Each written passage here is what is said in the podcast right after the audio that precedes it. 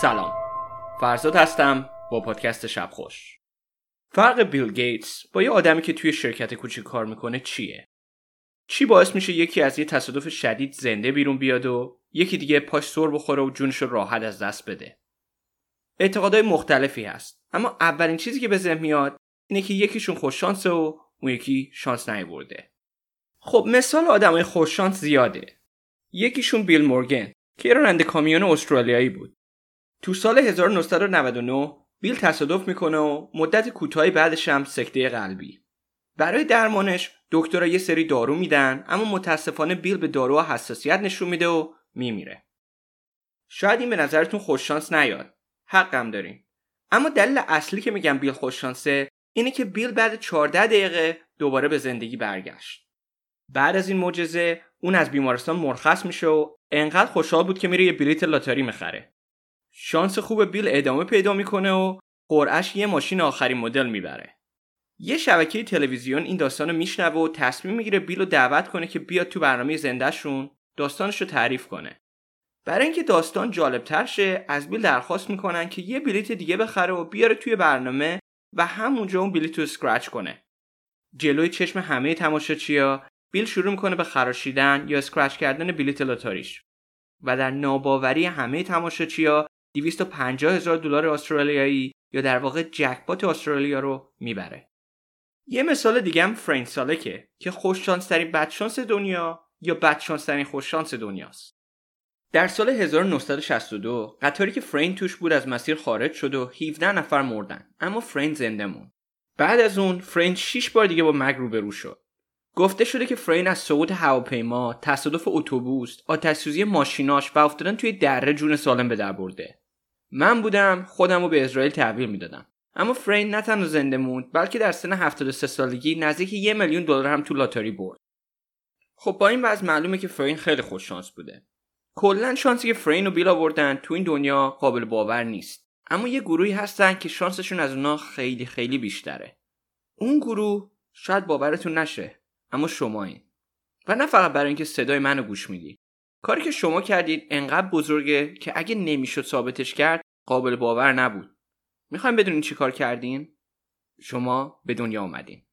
خب بعضی روزا سخته و آدم شاید واقعا به دنیا اومدن رو شانس نبینه.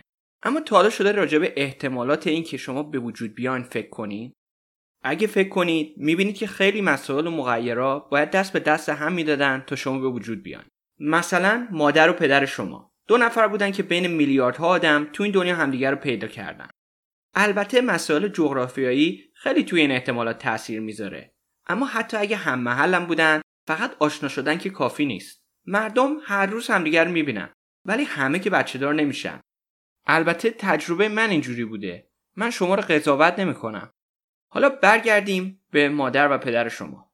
فرض کنید اون شبی که میگن شب نیست هیچ شبی مثل اون شب نیست که باعث وجود شما شد مادر و پدر شما سر یه چیزی دعواشون می‌شد یا تصمیم می‌گرفتن تلویزیون نگاه کنن. اگه این اتفاق میافتاد وجود شما تقریبا ممکن نبود. خب این چیز خیلی جدید و جالبی نیست. چیزی که اینجا جالبه احتمالات خود تولید مثله. با اینکه دانشمنده سر ارقام دقیق هنوز بحث می‌کنن به طور نسبی می‌تونیم بگیم احتمال اینکه ترکیب ژنتیکلی به طوری باشه که شما به وجود بیاین یک در 400 کوادریلیونه که در واقع میشه یک در مقابل عدد 400 با 15 تا صفر جلوش.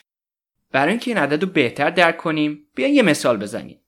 بزرگترین لاتاری آمریکا پاورباله که برنده توش می‌تونه بالای یک میلیارد دلار ببره.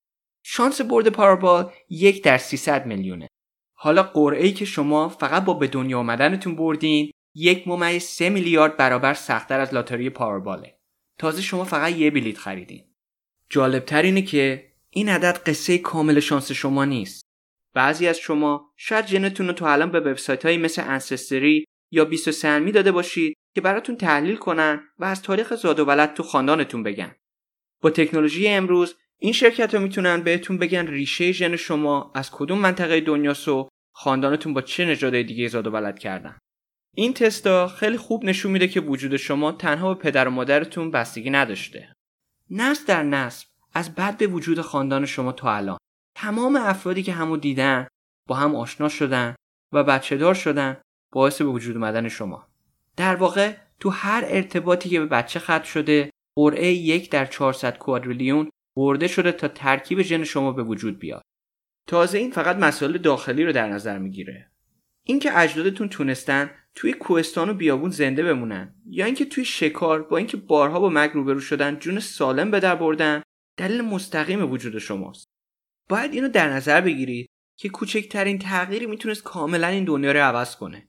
ممکن بود کسی که جای شما به دنیا میومد الان به جای پادکست شب خوش پادکست روز بخیر رو گوش می‌کرد. و واقعا اون دنیا ارزش زندگی کردن هم نداره. حالا چون مسائل خارجی کاملا غیرقابل پیش بینیه ما اونا رو می‌ذاریم کنار. با برگشتن به اجدادمون تصویری که از احتمالات به دنیا آمدنمون داریم یکم دقیق تر میشه. اما هنوز این تصویر کامل نیست. باید بیشتر به عقب برگردیم. در واقع حتی باید عقبتر از تاریخ وجود انسان و حتی تاریخ وجود پستانداران بریم. باید بریم به ابتدای زندگی روی کره زمین. داستان شما از زنجیری شروع میشه که برمیگرده به 4 میلیارد سال پیش.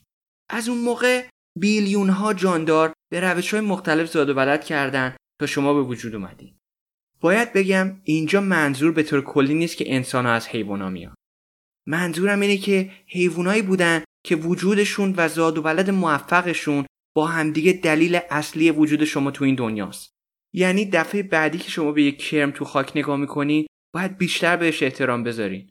چون که اجداد اون در یه مقطعی تصمیم گرفتن که وجود شما رو فراهم کرده. خب از احتمال به وجود اومدن شما به دست پدر و مادرتون گفتیم. نگاه کردیم که همون احتمال تو زنجیره نسل شما هر بار تکرار شده که باز شما به وجود بیان. حالا باید ببینیم احتمال به وجود اومدن شما از ابتدای خلقت تا الان چیه.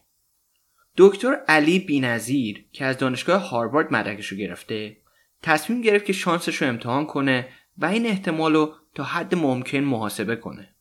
برای اینکه محاسبه یکم دقیق تر و بیشتر قابل درک باشه دکتر علی تصمیم گرفت که برای این محاسبه فقط به 150 هزار نسل قبلی نگاه کنه.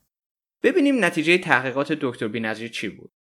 بر اساس محاسبه دکتر بینظیر احتمال وجود هر کدوم از ما با توجه به 150 هزار نسل قبل عددی هلوش یک در ده به توان دو میلیون و 685 این یعنی جلوی عدد ده دو میلیون و 685 صفر بذاری. یه همچین عددی برای مغز ما بیمفهومه. برای مثال تعداد اتمایی که تمام هستی رو تشکیل میدن هلوش ده به توان 80 که این عدد هنوز خیلی کمتر از احتمال به دنیا آمدن شماست. پس بذاریم به یه نحوه خیلی ساده تر توضیح بدم که با شانستون بیشتر آشناشین اگه من تمام هستی رو بگردم و یک اتم انتخاب کنم. و از شما بخوام که هستی رو بگردین و یه اتم انتخاب بکنین. احتمال اینکه اتمی که من و شما انتخاب کردیم یکی در بیاد به مراتب بیشتر از احتمال تولد شماست. خب در واقع وقتی راجبش فکر می‌کنیم می‌بینیم که وجود ما تو این دنیا تقریبا غیر ممکنه اما من اینجام و شما اینجا. حالا شما چه از وجودتون خوشحالید و چه از وجودتون ناراحت؟ اینو باید بهتون بگم که یه معجزه این و امید دارم که بعد از این قدر خودتون رو بیشتر می‌دونید. تا یه پادکست دیگه شب خوش.